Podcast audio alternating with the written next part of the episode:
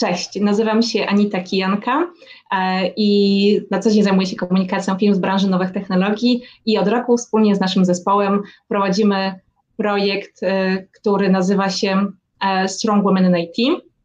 Witam Was bardzo serdecznie na pierwszym webinarze, który ma na celu pokazać i porozmawiać z nimi, z wyjątkowymi, absolutnie wyjątkowymi kobietami, które pracują w branży nowych technologii, które poprzez swoją pracę inspirują nas, pokazują, w którą stronę zmierza ta technologia i na co zwrócić uwagę. No i dzisiaj moim i waszym gościem będzie Natalika Hatalska. Natalio, bardzo serdecznie się cieszę, że tu jesteś z nami.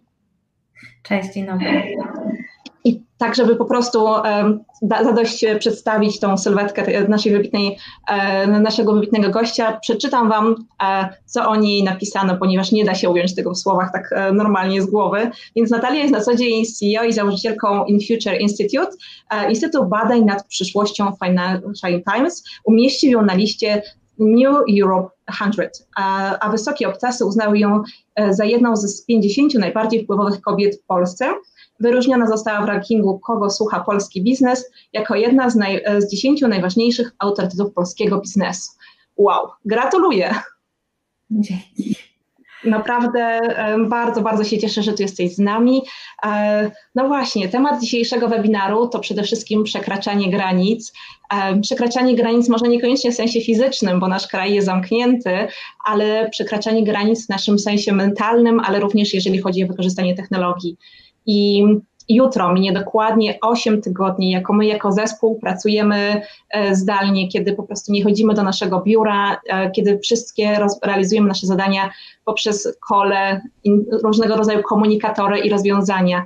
No i Natalia, powiedz mi, jak ty te ostatnie 8 tygodni spędzasz, e, przede wszystkim na początku?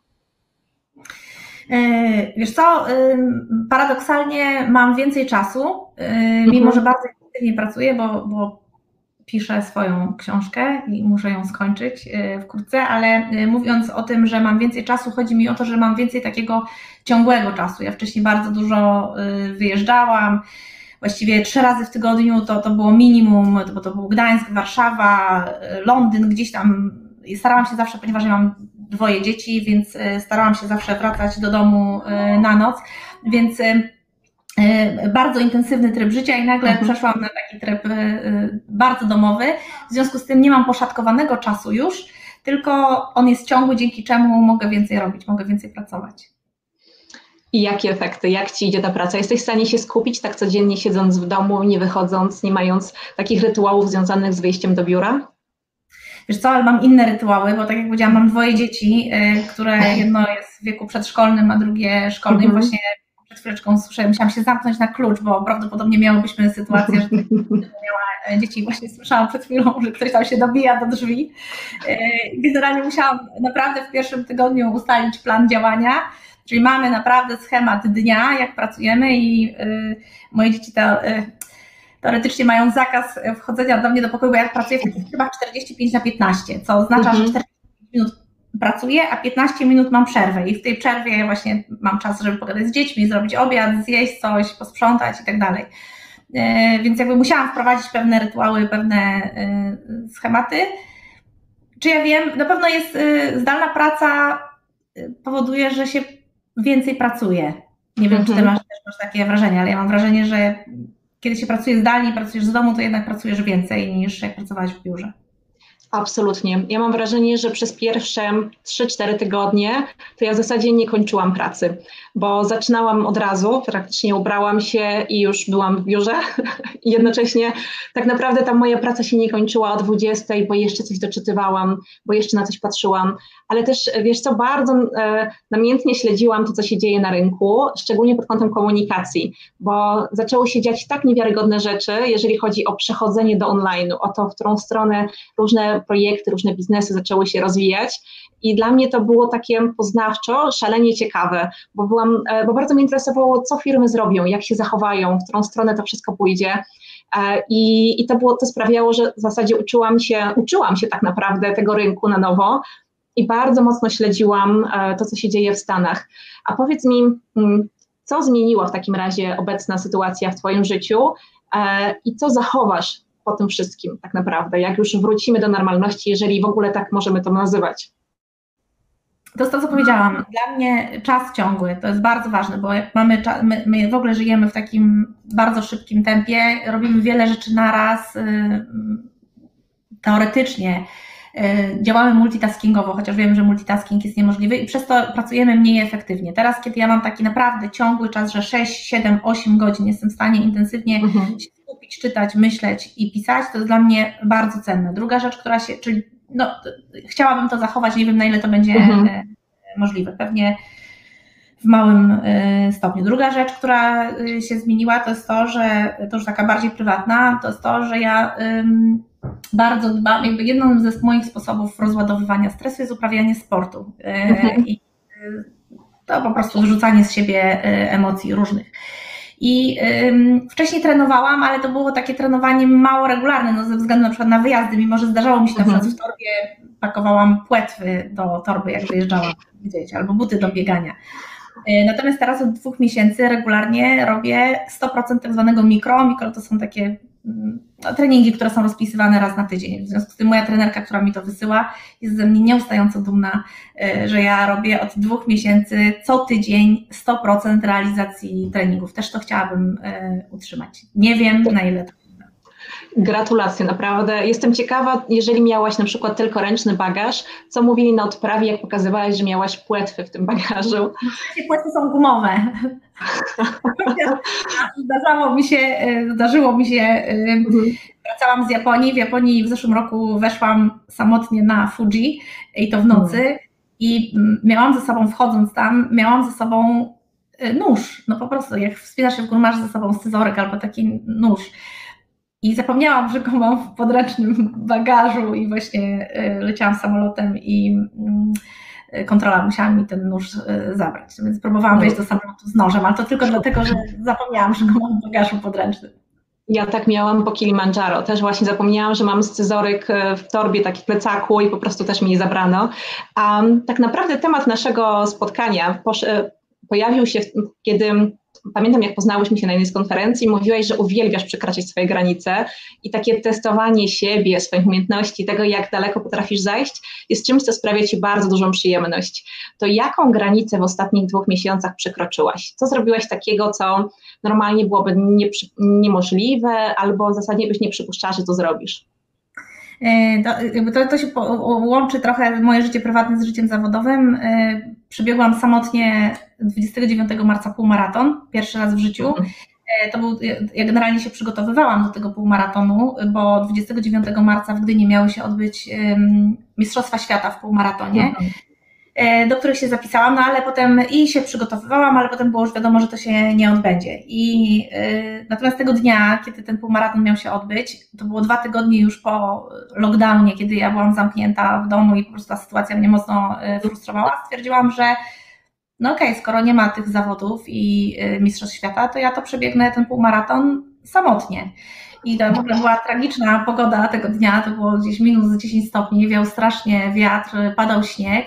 Całe miasto było puste. Ja y, wydrukowaną mapą, bo chciałam zrobić dokładnie tę samą trasę półmaratonu, która miała być na tych y, mistrzostwach y, świata i to przebiegłam. I to mówię, że to jest połączenie mojej jakby prywatnego życia i zawodowego, bo biegnąc, jakby przekraczając tę granicę, też sobie poukładałam różne rzeczy w głowie, że stwierdziłam, ok, bo był taki moment, że każdy z nas go miał w sobie, w którym mówiliśmy sobie, do, dobra, to musimy to przeczekać, to się skończy, to będzie za jeszcze tydzień, jeszcze dwa tygodnie i potem już wrócimy do normalności. A ja właśnie biegnąc ten półmaraton, myślałam o tym, mhm. to jest moja rzeczywistość, już nie będzie inaczej, mhm. taka jest. Y, I ja muszę się na nią przygotować i w niej funkcjonować w takiej, jak ona jest. Ja ją muszę po prostu y, zaakceptować. I po prostu wtedy w trakcie tego półmaratonu, który naprawdę biegłam mhm. zupełnie sama, w pustym mieście, odwróciło mi się to w głowie o 180 stopni. Też a propos przekraczania y, granic.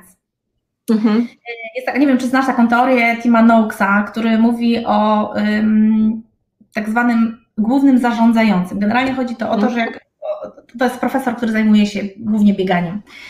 Y, chodzi w tym o to, że jak człowiek biegnie, jak sama biegasz albo w ogóle ktokolwiek biega, y, to przychodzi taki moment, w zależności od tego, jaki długi dystans biegniesz, ale przychodzi szybciej, y, na przykład jak biegniesz półmaraton, trochę później jak biegniesz 10 kilometrów, że twoje ciało stwierdza, że już nie da rady. Że jak mhm. masz sobie pomyśleć, że masz biec szybciej, to to jest absolutnie niemożliwe. Już mówisz dość. Taka ściana.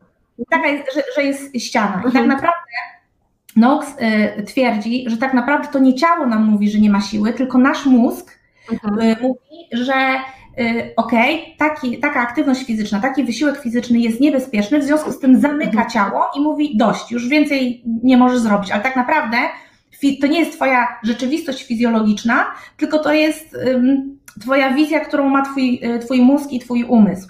I teraz mhm. chodzi o to, że żeby przekroczyć granicę, grasz w pewną grę ze swoim mózgiem. Czyli tak. mózg ci mówi, zatrzymaj się, już więcej nie dasz rady, a ty musisz mu sama powiedzieć, nie, to jest jeszcze, mam całą masę sił y, y, przed sobą. Ja to akurat w przekraczaniu granic bardzo lubię. Wiesz co, ja chyba to mam po medytacji, że ja zaczęłam prowadzić dialog wtedy ze swoją głową i kiedy na przykład jestem już taka zmęczona i myślę, nie dam rady, tak na przykład jak nasz trener na ściance mówi, Anita, dasz radę, chodź wyżej. Ja mówię, ale nie mam siły. On mówi, dasz radę, możesz więcej niż ci się wydaje. I ja wtedy zaczynam obserwować swoje myśli i zastanawiam się, czy ja faktycznie nie dam rady i, i wtedy mimo wszystko próbuję doskoczyć, e, tam złapać się kolejnego chwytu i niesamowite jest, że ja naprawdę go łapię.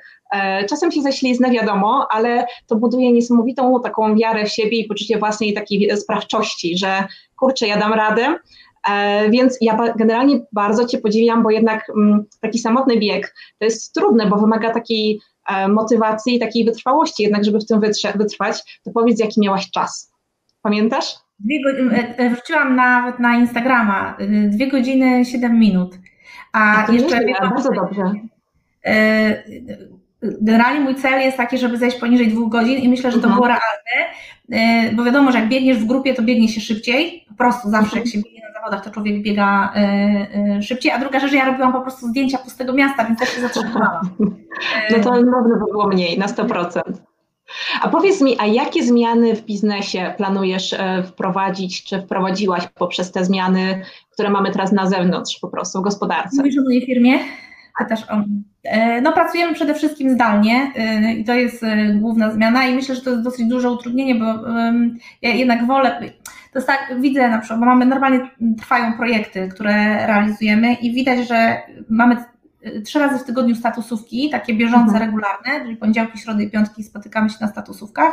Oprócz tego, jeżeli nam coś potrzeba, to się spotykamy nagle i plus zespół badawczy też się sam spotyka ze sobą. A mimo to widzę, że brakuje nam kontekstu, bo jak jesteś w biurze i siedzimy wszyscy razem i słyszymy nawet rozmowy i tam coś jest zrzucone, mhm. to jest zdecydowanie łatwiej e, niż teraz, kiedy każdy z nas jest e, u siebie sam, e, u siebie sam w domu. To, to jest zmiana. Druga zmiana to jest kwestia prowadzenia badań jakościowych, bo realizujemy badania jakościowe i przenieśliśmy je do, też do internetu, robimy je zdalnie i też wymaga to od nas na początku robienia takich ćwiczeń, bo y, wiadomo, że jak się zbiera grupa ludzi, którzy się nie znają, na przykład uczestniczą w grach y, kreatywnych, tak zwanych creative games, to, mhm. Y, to w rzeczywistości fizycznej to jest bardzo łatwo, kiedy grupa się zaczyna ze sobą zżywać, wymienia się mm, poglądami, pomysłami i tak dalej, to jest bardzo dynamiczne.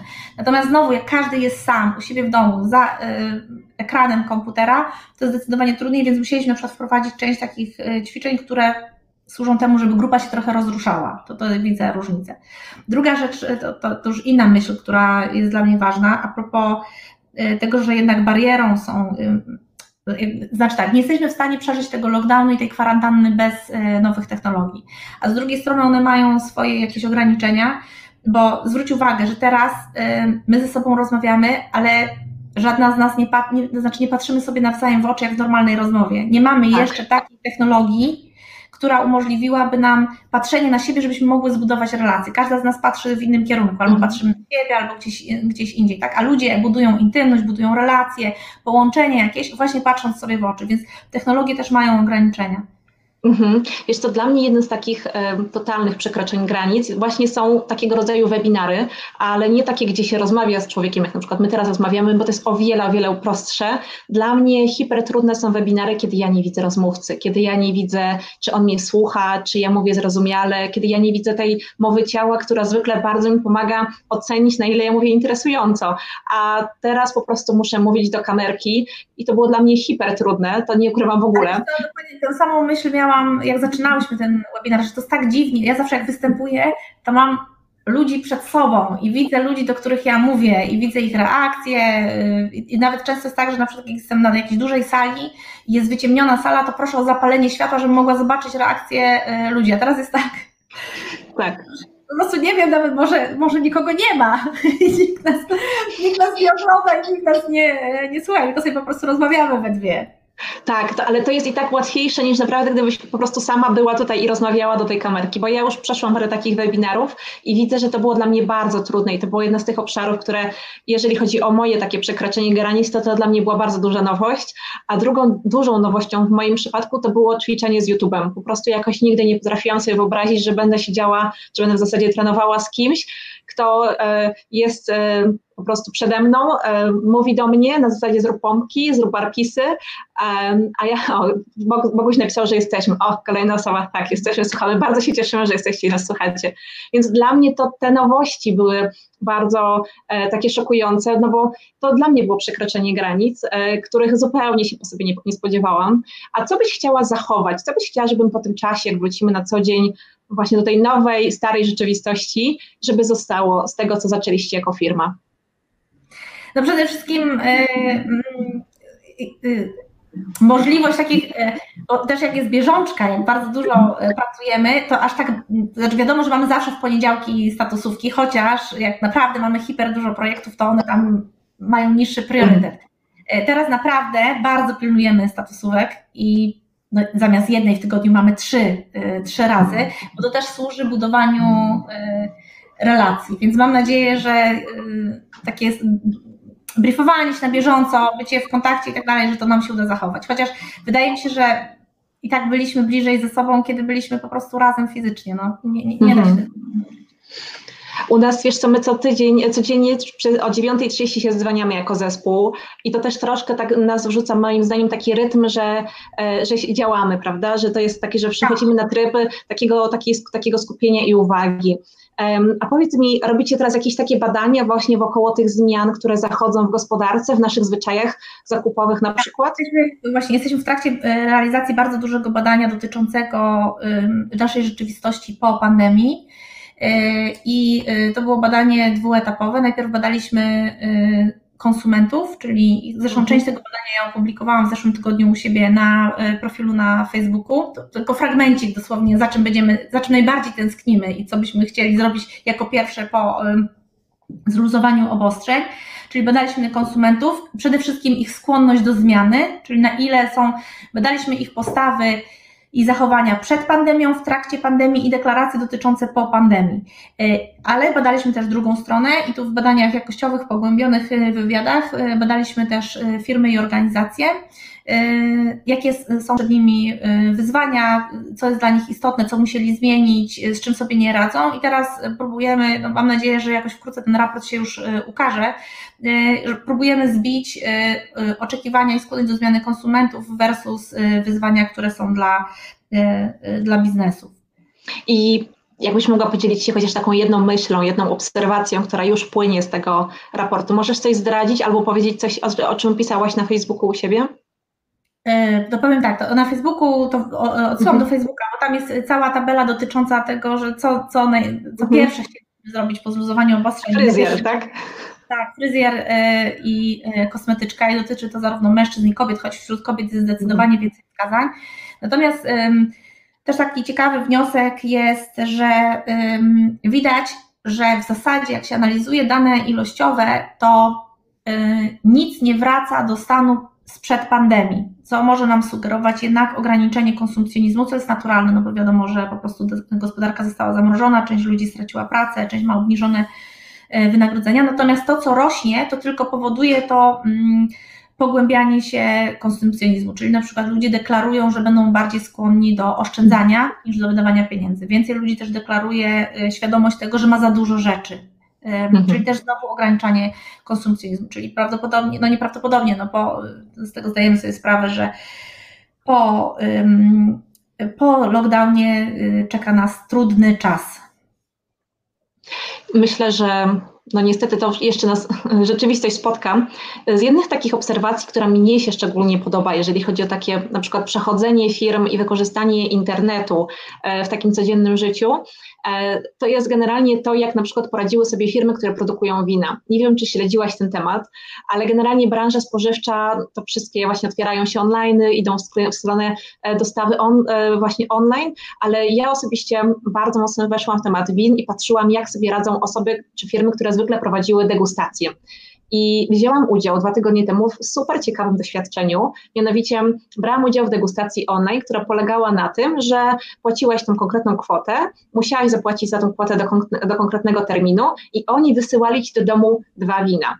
E, konkretnego dnia wchodziłaś na portal, gdzie mogłaś po prostu posłuchać, jak wybrana osoba opowiada o tym winie, jednocześnie degustując. I teraz um, mniej więcej to było około 100 złotych.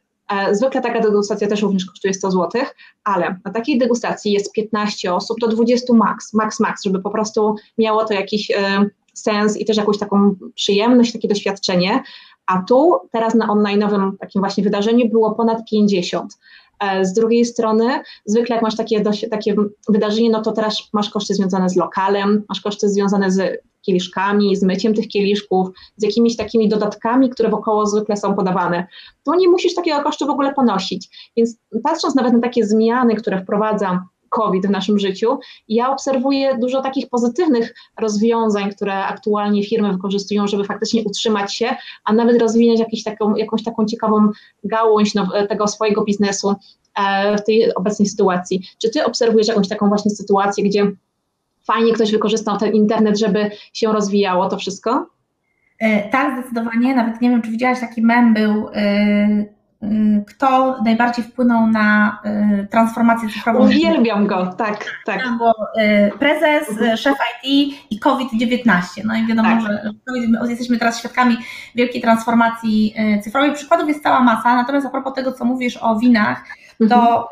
to w ogóle jest w takim trendzie mm, Mamy taki trend, o którym ja już jakiś czas temu mówiłam, y, który się nazywa Sensploration, czyli mm, generalnie chodzi o to, że y, internet jest światem płaskim. Tak, tak naprawdę on się opiera głównie na y, obrazie, czasami też na dźwięku, ale głównie na obrazie. Natomiast my jako ludzie mamy pięć zmysłów, którymi odbieramy świat. W związku z tym, kiedy nie odbieramy świata za pomocą dotyku, smaku, zapachu, tylko właśnie tylko samego wzroku albo czasami dźwięku, to ten świat wydaje nam się płaski i widzieliśmy wcześniej, no teraz to jest niemożliwe, że ludzie y, zaczynali tęsknić za doznaniami w świecie fizycznym, takimi, mm, no właśnie na przykład, że bardzo intensywnie uprawiali sporty, że chodzą na koncerty, słuchając y, muzyki, czy angażowali się jakby w działania wielozmysłowe, ale z drugiej strony ten trend realizowany jest też tak, że ludzie przenoszą, y, znaczy niektóre firmy, które się zajmują nowymi technologiami, starają się przenieść inne zmysły do świata cyfrowego, czyli mm,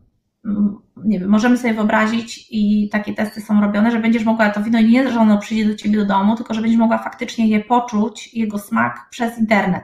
Na razie y, te technologie są bardzo inwazyjne, bo polega to na tym, że nie wiem, na przykład, żeby poczuć smak słodki, musisz sobie włożyć specjalną elektrodę do, na język, na języka i wtedy czujesz y, smak słodki. E, ale być może w przyszłości, kiedy nasze życie faktycznie będzie coraz bardziej e, cyfrowe, coraz więcej zmysłów, właśnie między innymi smak i zapach i dotyk. Tutaj akurat na przykład branża pornograficzna bardzo mocno inwestuje w tę kategorię. E, te inne zmysły będziemy przenosić do świata cyfrowego, więc to jest jedna rzecz. A druga rzecz, oprócz dobrych case'ów, ja obserwuję też złe przykłady mhm.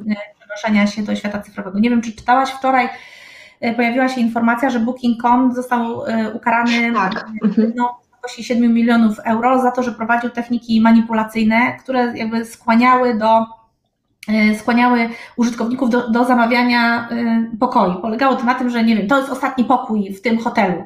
I ludzie wtedy podejmowali decyzję, żeby Chyba nam coś przerwało, nie wiem, czy Anita jest. Nie, ja Cię jestem, jestem, jestem, widzę Cię. nie widzę, coś mi zniknęła z ekranu. W każdym razie ludzie wtedy podejmowali mhm. decyzję o tym, żeby żeby robić rezerwacje. I obserwuję takie praktyki, mhm. też niestety w polskim internecie, czyli na przykład niektórzy gracze, nie będę już ich wymieniała z nazwy, ale sklepy internetowe, wiemy, że teraz jest duży problem z zamówieniami online, czyli jest długi czas oczekiwania. I to może długi czas oczekiwania z pewnością wpływa na Twoje zachowanie zakupowe, bo jeżeli widzisz, że jest czas oczekiwania 7 albo 10 dni, to idziesz do innego sklepu internetowego, gdzie może będziesz miała dostawę za 2 dni. I zauważyłam, że niektóre sklepy online robią coś takiego, że y, mamy możliwość, że jest napisane na stronie sklepu internetowego, że jeżeli zamówisz y, ten produkt w usłudze, w dostawie przez paczkomat, to dostaniesz go w ciągu 24 godzin. Y, I następnie ja tak zrobiłam, zamówiłam jakąś tam rzecz, właśnie wybierając usługę przez paczkomat, a potem się okazało i napisałam do obsługi klienta, okazało się, że czas dostawy wynosi 7 dni i to był ich błąd techniczny, y, który mhm. tam się pojawił. Więc y, niektóre firmy sobie naprawdę nie radzą z transformacją cyfrową, a niektóre wykorzystują to w niewłaściwy sposób i na to powinniśmy być też czujni. Ja myślę, że jest jeszcze jeden aspekt, który moim zdaniem jest teraz bardzo ważny, że ja e, obserwuję, że teraz jest taki idealny czas, żeby się uczyć, jak wykorzystywać tę technologię tak naprawdę w swoim biznesie, że teraz wszyscy jesteśmy w procesie jednej wielkiej, ciągłej zmiany i wszyscy się trochę uczymy na, tak na nowo prowadzić e, ten biznes online. I pamiętam pierwsze dni, kiedy zamknę, zamknięto nas a, i zaczęto, zostały, były prowadzone różnego rodzaju jogi online. I ja nie zapomnę i to po prostu będę chyba cały czas powtarzać, pierwszy taka yoga online, jakaś niedziela, godzina 12, wchodzę na Zooma, który, gdzie wszyscy byliśmy unmute, czyli wszyscy mogliśmy się zobaczyć, wszyscy mogliśmy się usłyszeć, a na, na spotkaniu było 700 osób. Więc możesz sobie wyobrazić, co to był za harmider, co to było za, co ja widziałam na tej kamerce, bo to randomowo różne osoby się pojawiały i różne, w różnych sytuacjach. E, od razu wyszłam, bo generalnie po, poirytowało mnie to, bo nie mogłam się skupić. A teraz wchodzę na jakąkolwiek jogę online, wszyscy wiedzą, że trzeba albo zmiotować ludzi, albo e, jest to na Facebooku w ramach e, live'u, tak jak my tutaj rozmawiamy. I teraz, teraz ci ludzie się uczą, teraz idą do przodu, testują, sprawdzają, bo teraz w jakimś stopniu moim zdaniem jakaś jest większa tolerancja do tego, żeby faktycznie te błędy popełniać, no bo żeby teraz wszyscy się zmieniamy. E, obserwujesz też takie podejście, czy raczej ty mówisz o jodze, a ja y, są przykłady webinarów, przejęcia webinarów, czyli na przykład prowadzący webinar y, nie zablokował możliwości przejęcia czatu i potem tam straszne rzeczy, że czasami trzeba było przerywać y, webinary, więc tak, faktycznie wszyscy się y, tego uczą. Mm, no, człowiek najlepiej się uczy na błędach, zresztą to w sporcie jest takie powiedzenie, czasami wygrywasz, a czasami się uczysz. No. Tak, to prawda, to prawda, ale myślę, że to też jest taki czas, żeby faktycznie testować to wszystko. Um, uczy się też nas, nasz rząd, uczy się wprowadzając różnego rodzaju aplikacje, które mają nam pomóc w przejściu kwarantanny, czy mają pomóc nam w sprawdzeniu, czy wszyscy jesteśmy bezpieczni. I jeden z takich e, obszarów, które dla mnie jest bardzo niepokojący, jest takie coraz większe wchodzenie władz czy polityki e, w naszą sferę taką życia codziennego, w takie poznawanie nasze, dokładniejsze, bo i tak już wie, wiele rzeczy wiedzą, dokładniejsze na, nasze zachowania, kto z kim. Czytałam, że w Chinach bardzo dużo już e, jest wiadomo, kto się z kim przyjaźni, kto się z kim widuje, żeby po prostu pod, no właśnie, nie, nie wiem, czy tak mogę powiedzieć, ale pod z powodu COVID-a, żeby po prostu szybciej wykrywać, kto miał z kim kontakt, żeby zapewnić nam bezpieczeństwo. Jak oceniasz to takie przyzwolenie społeczne na to, żeby te aplikacje coraz więcej o nas wiedziały, o tym, gdzie jesteśmy, co robimy, a nawet z kim się widujemy? ja nie wiem, czy jest przyzwolenie społeczne. Znaczy, przyzwolenie społeczne jest i ono było, yy, bo my tak naprawdę teraz mówimy o polityce i o władzach, ale zapominamy o tym, że my jesteśmy śledzeni od wielu lat i w maksymalnym stopniu przez wielkie korporacje. Jak sobie zerkniemy na dane yy, liczbowe, to yy, ponad 80% danych zachodniego świata jest w rękach kilku yy, gigantów technologicznych, spółek korporacyjnych i wiemy po już po, po aferze, która była z Facebookiem kilka lat temu i wyborach, wiemy, jak może to wpływać na nasze zachowania, czyli to, to, co my widzimy, jak algorytmy nam podsuwają treści, co się pojawia na naszych feedach, że jesteśmy w bańkach informacyjnych, to, co y, Google na nasz temat y, wie. To, to my się na to już wcześniej zgadzaliśmy.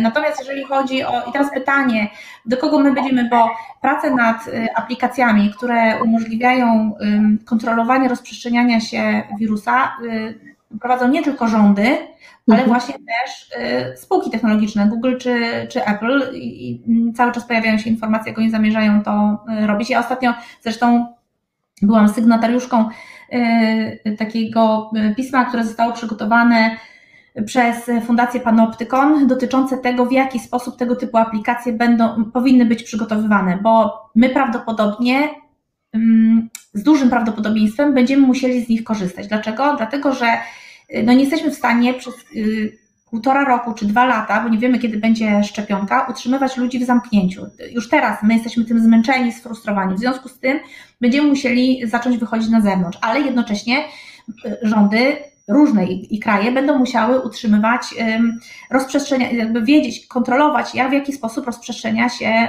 y, koronawirus i może, mogą to zrobić właśnie za pomocą aplikacji. I pytanie teraz jest, na ile my ufamy rządom, i władzom i będziemy korzystać z takich aplikacji, które są przygotowywane przez rząd, czy raczej będziemy bardziej skłonni oddawać jeszcze więcej e, danych na nasz temat korporacjom? Ja nie znam odpowiedzi na to pytanie. E, to mhm. też wiadomo, że jeżeli sobie spojrzymy na podejście do wolności do, i do praw człowieka, to widzimy, że mamy takie trzy perspektywy. Pierwsza perspektywa to jest perspektywa europejska, która bardzo szanuje przynajmniej stara się szanować i respektować prawa e, człowieka, dlatego Unia Europejska nakłada coraz więcej kar na e, właśnie gigantów technologicznych Facebooka, Google'a, bo próbuje odzyskać kontrolę nad danymi. I drugie podejście, mamy podejście, które jest w Stanach Zjednoczonych, które, gdzie dane tak naprawdę w posiadaniu danych są głównie spółki e, technologiczne i to one zarządzają tymi danymi, one mają wpływ na to, jak wyglądają miasta e, i tak dalej. I trzecie podejście to jest podejście, które jest w Chinach, gdzie widzimy, że pełną kontrolę mają, e, ma rząd, gdzie tak naprawdę wolność obywateli jest ograniczana. E, więc ja się cieszę, że jestem w Europie. No tak.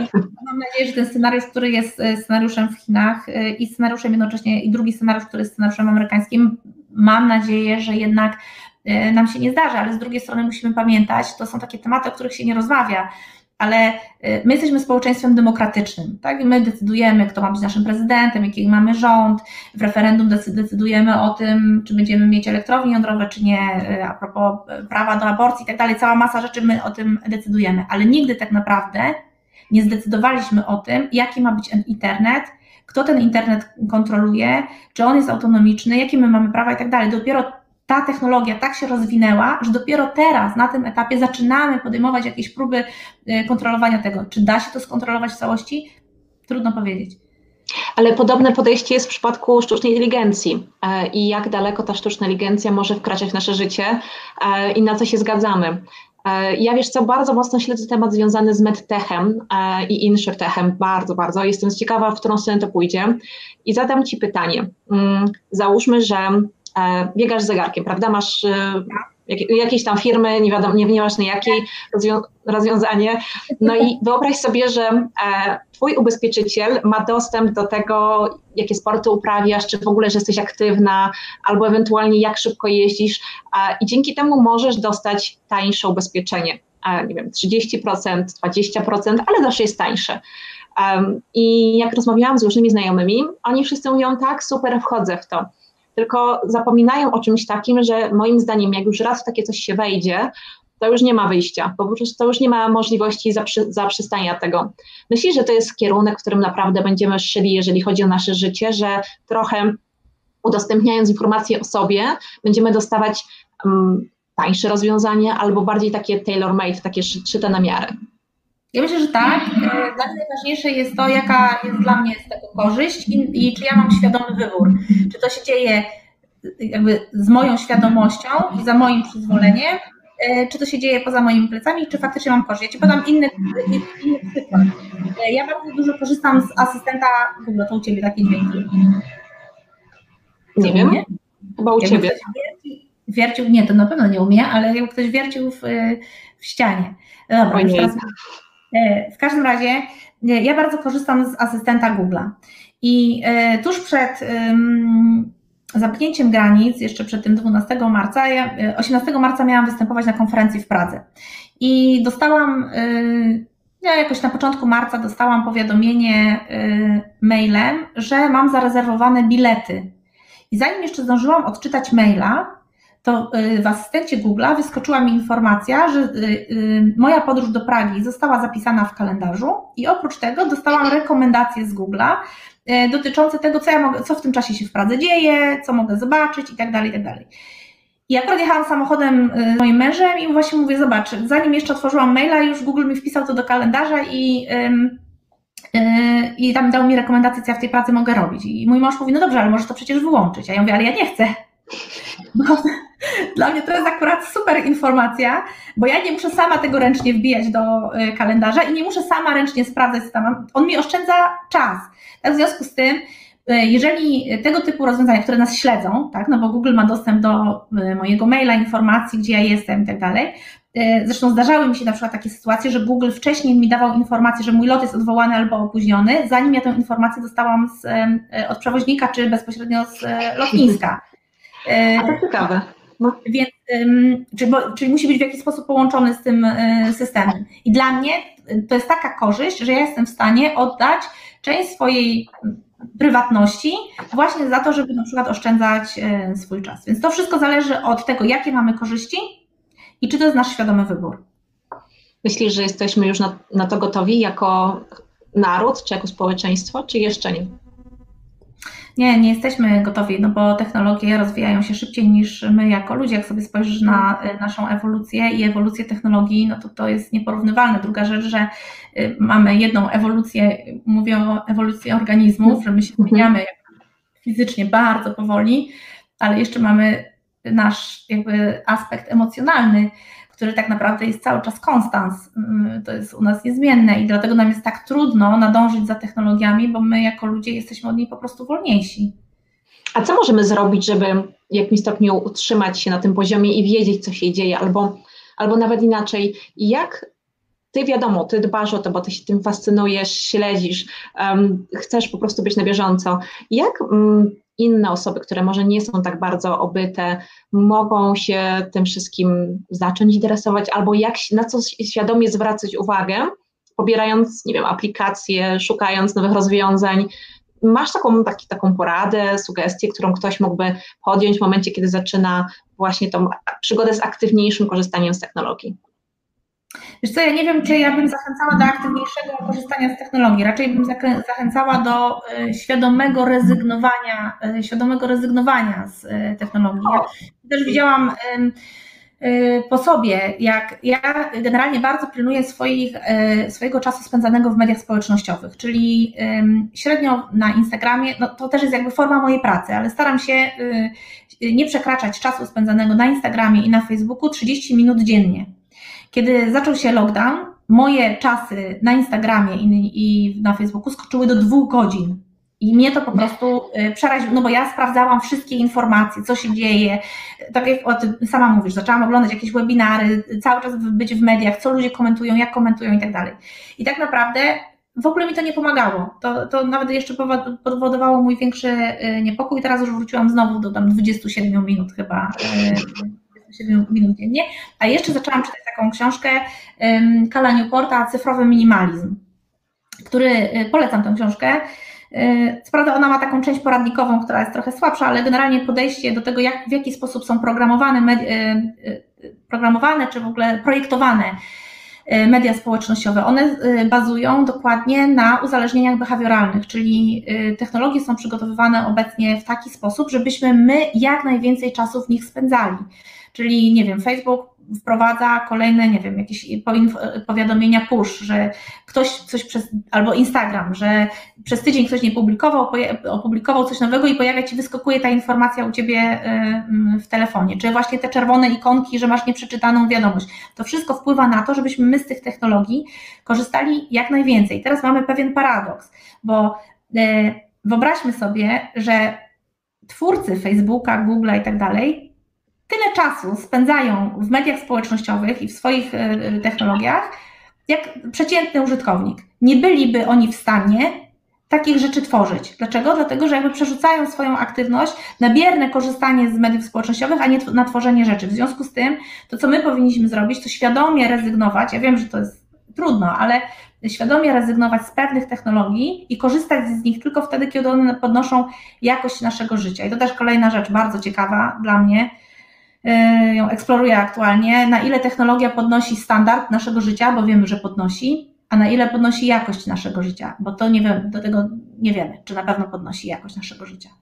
Wiesz co, ja po lekturze pracy głębokiej i esencjalisty zakładałam dokładnie to samo, że ja po prostu będę się wylogowywać po prostu, że ja będę się skupiać i pracować i naprawdę od czasu lockdowna może miałam dwa dni, kiedy naprawdę bardzo ograniczyłam te media społecznościowe, bo miałam dokładnie to samo co ty, bo ciągle miałam E, z jednej strony byłam ciekawa, co się dzieje, z drugiej strony bardzo mocno śledziłam faktycznie, co firmy robią, żeby być w świadomości naszej, czy jak sobie radzą z tym wszystkim. E, ale to ciekawe, że mówisz, żeby mniej korzystać z tych technologii.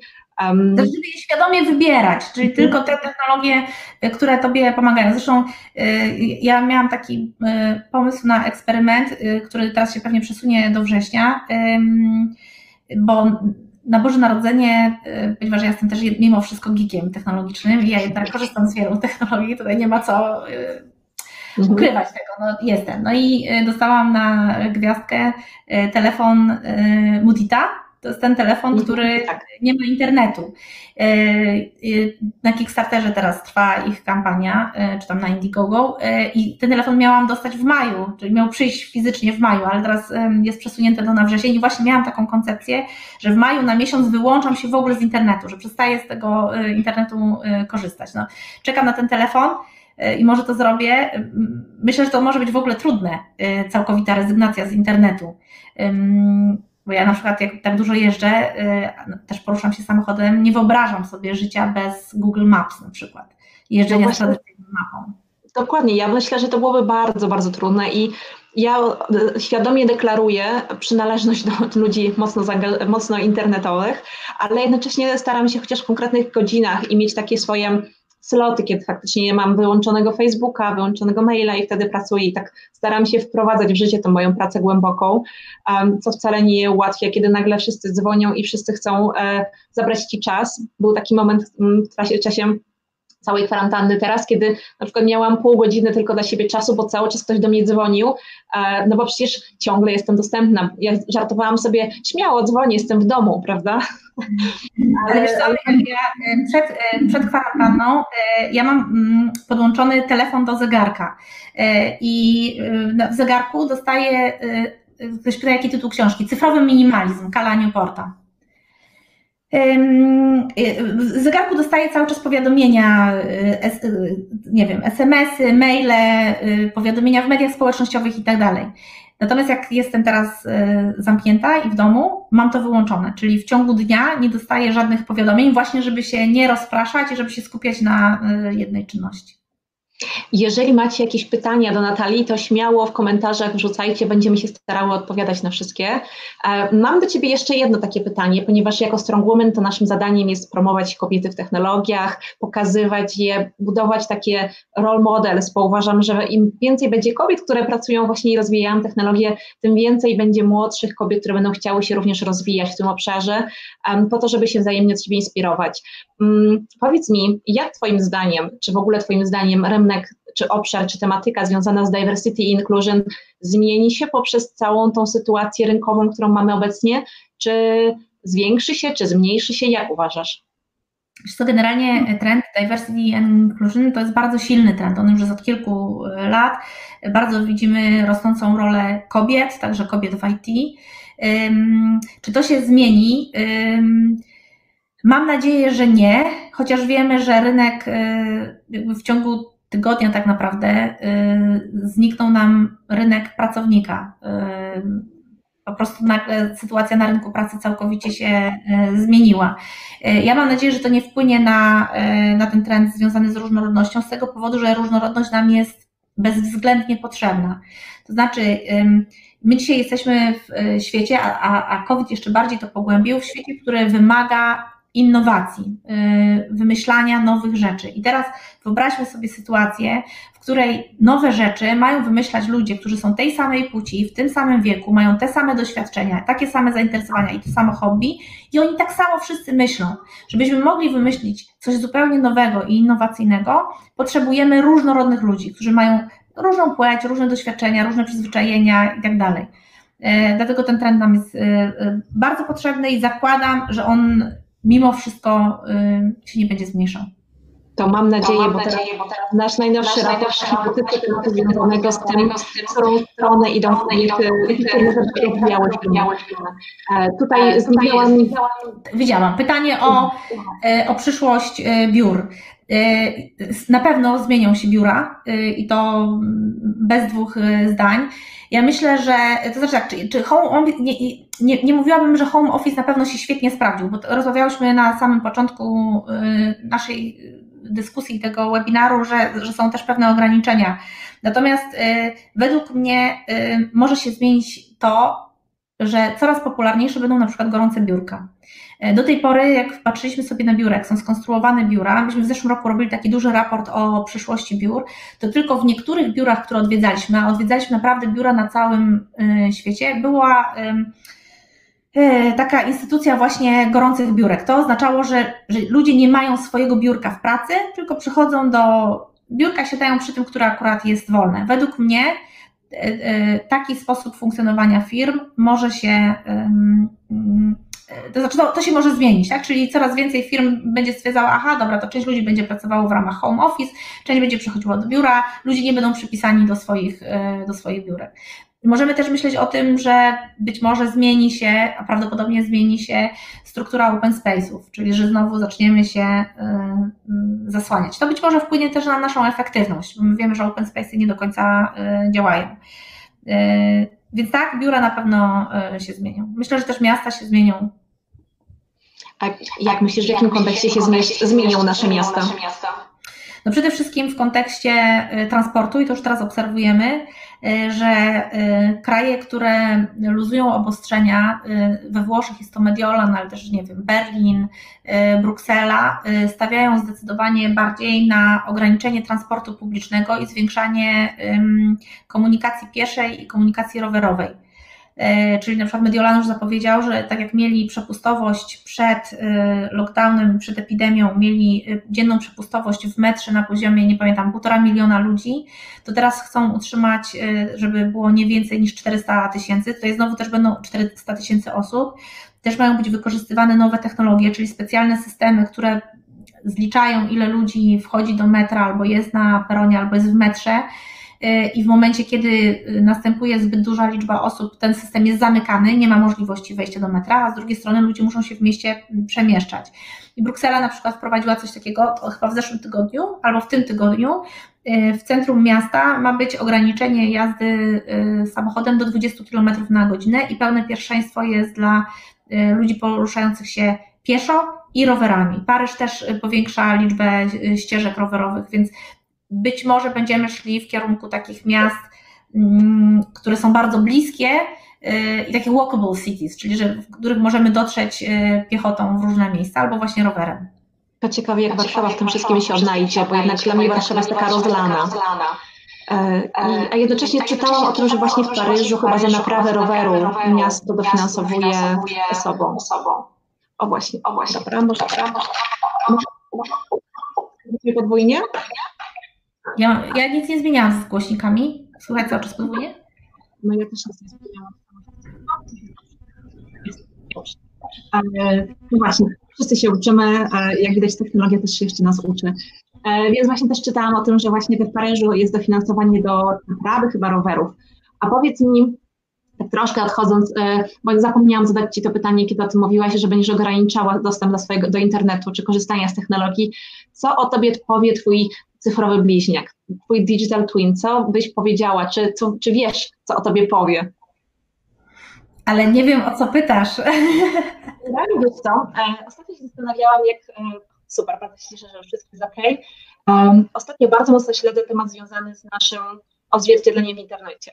I mhm. zaczęłam się zastanawiać, na ile on jest prawdziwy, na ile to jestem prawdziwa ja, a na ile to jest ja bardziej taka, taka że akurat czegoś nie wiem, i tylko tego szukam po prostu, bo na przykład tego nie pamiętam. I na ile to później można wykorzystać, e, oczywiście, że w reklamie, wiadomo, ale też później na przykład czytałam bardzo fajnych materiał o tym, jak mm, w przemyśle wykorzystuje się digital twin do uczenia się różnego rodzaju systemów e, i, i takiej właśnie machine learning w oparciu o to, jak zaczęłam, zaczynałam pewne rzeczy robić i teraz które rzeczy potencjalnie mogę robić i jak oni mogą wykorzystywać digital twin do tego, żeby zdalnie nawet uczyć maszyny funkcjonowania. Znaczy, Kevin, Kevin Kelly e, dwa lata temu napisał, zresztą pisałam o tym u siebie na blogu, pisał o takim zjawisku, które się nazywa mirror world, czyli e, o świecie lustrzanym i my tak naprawdę przenosimy wszystko do świata e, cyfrowego. Kelly pisał o tym głównie w kontekście takich technologii jak augmented reality. Chyba podwójnie słychać. Słychać podwójnie? Nie, ja Okej. Okay. W, w kontekście takich technologii jak rozszerzona e, rzeczywistość czy Google Earth, czyli stworzenie faktycznie drugiej wersji świata e, cyfrowego, czyli totalnego odwzorowania. Tak, to jest kierunek, w którym my e, zmierzamy. Są ogromne zagrożenia z tym też związane kwestie cyberbezpieczeństwa.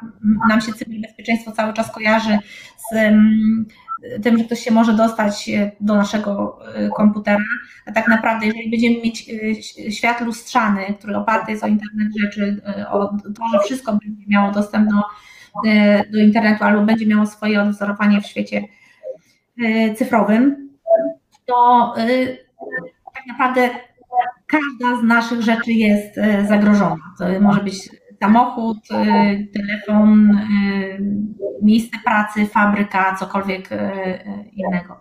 Też kwestia tego, to pisałam o tym na blogu, nie, nie, nie wiem, czy czytałaś, że my dzisiaj cały czas mówimy o epidemii, o rozprzestrzenianiu się wirusa w świecie fizycznym, a zapominamy, że w świecie cyfrowym która właśnie jest naszym światem lustrzanym.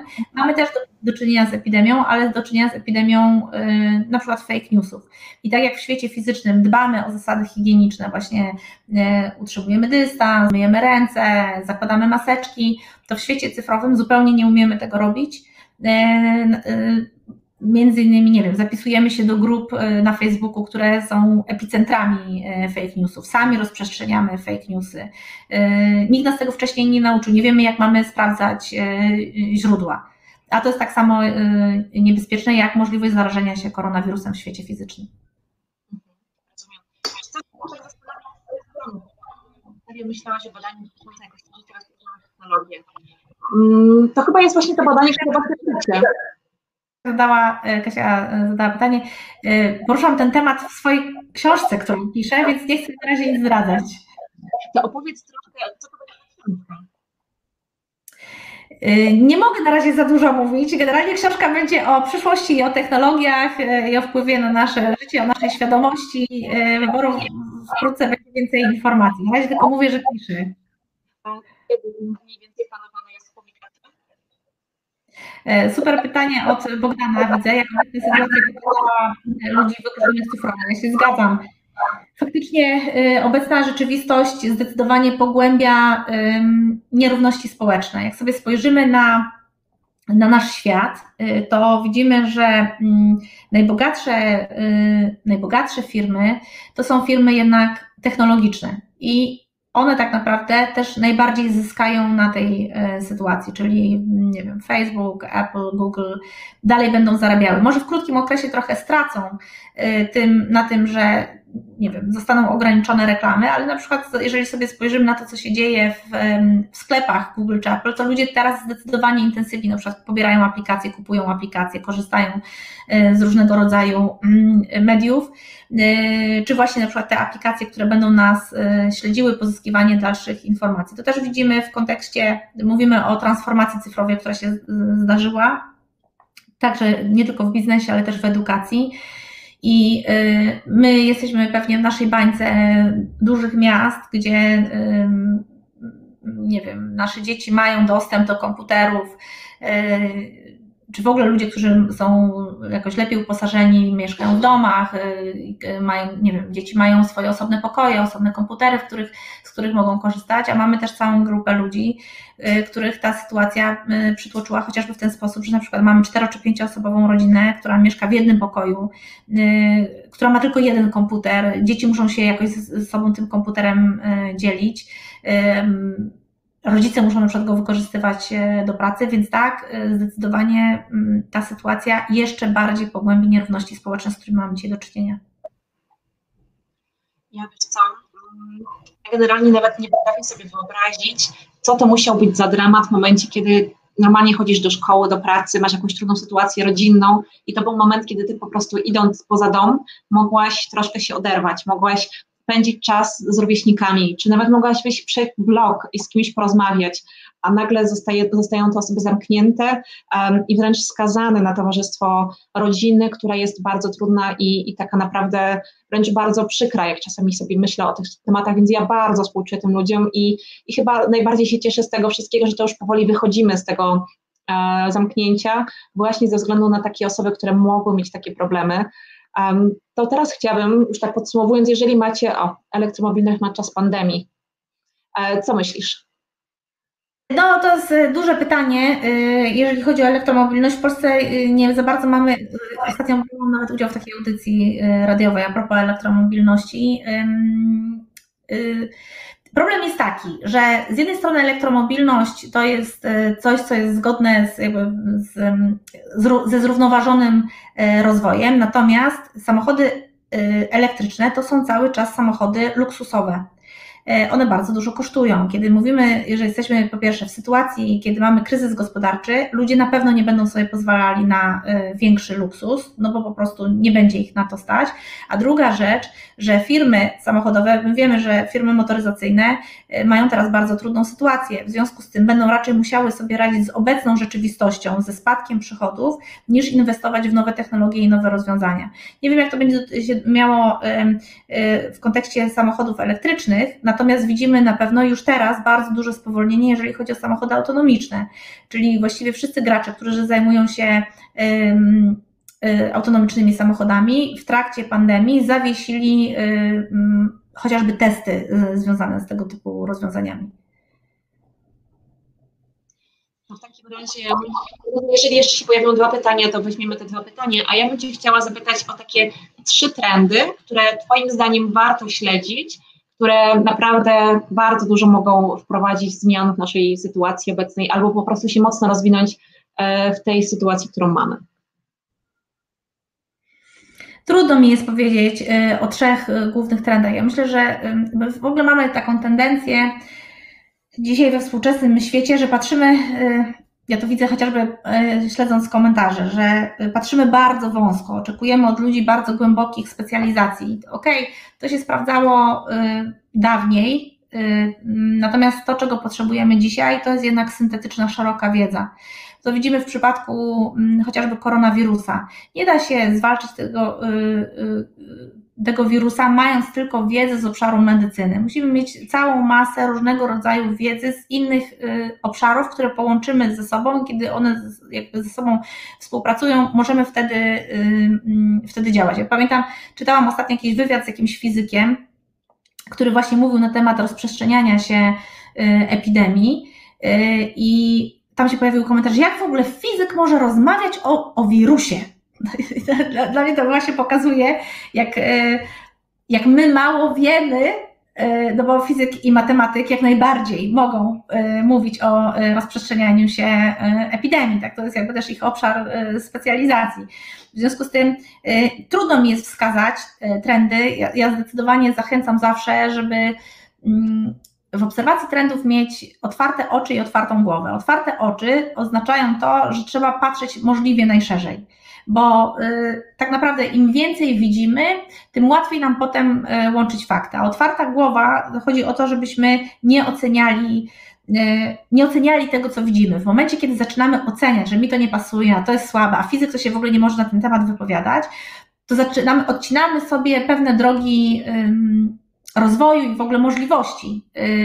Dlatego nie chciałabym się skupiać na, na na trendach, bo rekomenduję naprawdę szerokie spojrzenie, tym bardziej, że sytuacja dzisiaj zmienia się z dnia na dzień i trudno nam jest powiedzieć, możemy powiedzieć, że to się może wydarzyć y, jutro na podstawie wiedzy, którą mamy dzisiaj, ale jutro nasza jutrzejsza wiedza będzie zupełnie inna i wtedy będziemy podejmowali inne, y, inne decyzje.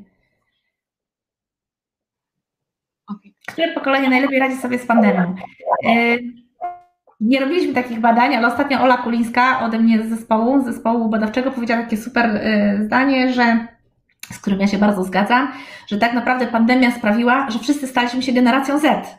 Bo nagle wszyscy zaczęliśmy korzystać y, z internetu i urządzeń mobilnych. I faktycznie przechodzimy bardzo mocno tę transformację cyfrową.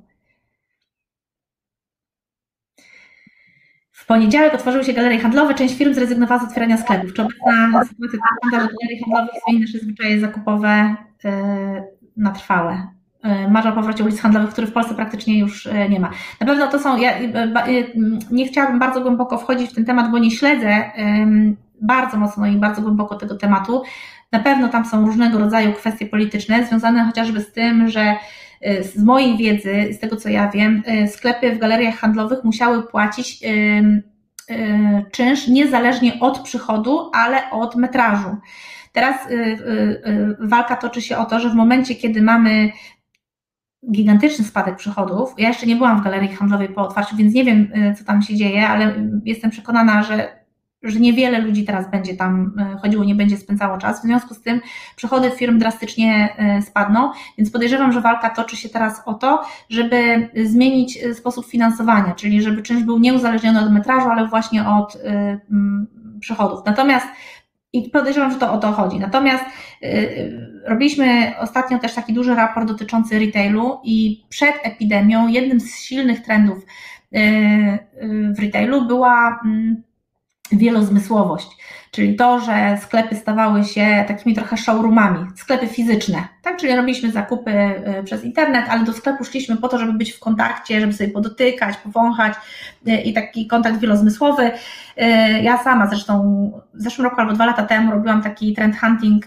w Londynie, gdzie większość sklepów w Londynie to były albo kawiarnie, albo jakieś miejsca spa, albo na przykład sale gimnastyczne w sklepach sportowych, że mogłaś od razu sobie przetestować ubrania. I według mnie ten trend na razie przynajmniej w tej bliskiej perspektywie on zostanie zahamowany. To jest związane po prostu z tym, z reżimem e, sanitarnym, e, że no nie możemy wszystkiego dotykać, albo jeżeli dotykamy, to musimy mieć założone rękawiczki. Nie wiem, czy słyszałaś, przymierzalnie, sklepy są otwarte, ale przymierzalnie muszą być zamknięte. Czyli co z tego, że wejdziesz do sklepu, jeżeli nie możesz przymierzyć rzeczy, chyba że przymierzalnia będzie dezynfekowana po każdym jej użyciu. No wiadomo, że żaden ze sklepów albo niewielka ilość sklepów się na to zdecyduje. Więc tak, zdecydowanie nasze zachowania zakupowe w galeriach handlowych i w ogóle w galeriach y, się zmienią. Czy wrócą y, ulice handlowe? Bardzo bym chciała. E, to też by sprzyjało temu takiemu podejściu walkable cities, czyli właśnie, że mamy jakąś ulicę handlową, mamy ogródki, mamy kawiarnie po drodze, idziemy sobie, oglądamy. E, trudno powiedzieć. Patrząc na starzejące się społeczeństwo i problem w relacjach między ludźmi, jak technologia może w tym odnaleźć, czyli jak nam technologia może pomóc w relacjach. Y, rozmawiałyśmy trochę o tym y, z Anitą. Ja jednak y, uważam, że owszem, to jest paradoks technologii, paradoks mediów społecznościowych. Z jednej strony one nam pozwalają być w kontakcie, czyli e, sprawiają, że jesteśmy w relacji z drugim człowiekiem, ale z drugiej strony badania pokazują też to, że im większe korzystanie z mediów społecznościowych, tym większa samotność e, danej osoby. Czyli z jednej strony powodują to, że jesteśmy w kontakcie, a z drugiej strony powodują to, że jesteśmy samotni w mojej ocenie, y, tak jako ludzie jesteśmy tak skonstruowani, że nic nam nie zastąpi kontaktu fizycznego. My po prostu za kontaktem fizycznym tęsknimy. I nawet jak teraz sobie obserwuję moje córki, to też w ogóle jest bardzo ciekawe spostrzeżenie, bo ja na przykład ym, nie lubię rozmawiać y, na wideo. Czyli ja w ogóle nie lubię rozmawiać przez telefon. Tak to te osoby, które mnie znają, to wiedzą, że ja nie lubię rozmawiać przez telefon. No ale jak muszę, to rozmawiam przez telefon i wolę przez telefon niż przez wideo. Natomiast moje córki one jak rozmawiają na przykład z moimi rodzicami, czyli ze swoimi dziadkami, to one zawsze chcą rozmawiać na wideo, ze swoimi koleżankami zawsze rozmawiają e, na wideo, czyli dla nich kontakt wzrokowy albo żeby widzieć tę drugą osobę jest bardzo ważny, ale i tak dostrzegają różnicę, że to jest, że chciałyby się spotkać na żywo, że już się nie mogą doczekać, żeby się spotkać z drugą osobą e, na żywo. I nawet to młode pokolenie, które jest przecież pokoleniem już całkowicie mobilnym, pokoleniem internetowym, dostrzega y, ogromną wartość kontaktu fizycznego i to też wyszło w naszych badaniach, jak badaliśmy generację Z, że prawie 90% młodych ludzi mówi, że jednak woli być w kontakcie z, y, fizycznym, jakby w, na przykład spotkać się, nie wiem,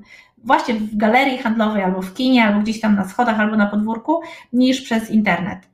Przez internet spotykamy się dlatego, że, no, że musimy, no teraz jesteśmy taką mamy konieczność, taką mamy rzeczywistość prawda jest taka, że w momencie, kiedy nas zamknęli te parę, parę tygodni temu, to ja nawet miałam Zoomy takie imprezowe, gdzie po prostu spotykaliśmy się ze znajomymi na Zoomie i w ten sposób rozmawialiśmy, czy nawet y, po prostu degustowaliśmy różne trunki, po prostu zdalnie. Ja miałam święta, ja miałam Wielkanoc po prostu na Zoomie z całą moją rodziną, e, co y, o, coś mówiłaś? Jeszcze raz proszę. Ja też mówię, że tak, y, też miałam y, Wielkanoc, spędzałam z moimi rodzicami, z moją siostrą. Y, każdy był w swoim domu, ale się łączyliśmy na Skype'ie. Także absolutnie rozumiem Twoje twórki i ja też obserwuję, że coraz więcej moich znajomych dzwoni do mnie na FaceTime albo przez WhatsAppa właśnie z opcją kamerki i chcą po prostu patrzeć, żebyśmy na siebie wzajemnie patrzyli. E, Natalia, to ja tym bardziej dziękuję Ci za to, że tutaj się zgodziłaś na rozmowę z nami, na ten webinar. To tak ostatnie pytanie, jeżeli jeszcze się pojawi, to zapraszam, ale już będziemy powoli kończyć. Teraz o, w jakim kontekście? Proszę powiedz.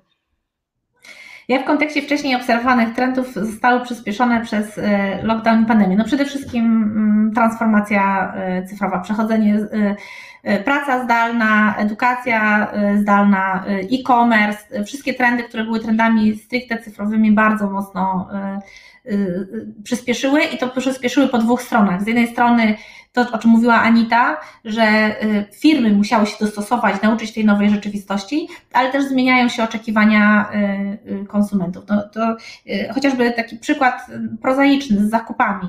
E-commerce wcześniej się rozwijał, to jednak ludzie robili zakupy, nie wiem, kupowali książki, płyty, ubrania może, ale niekoniecznie robili zakupy takie codziennego użytku spożywcze.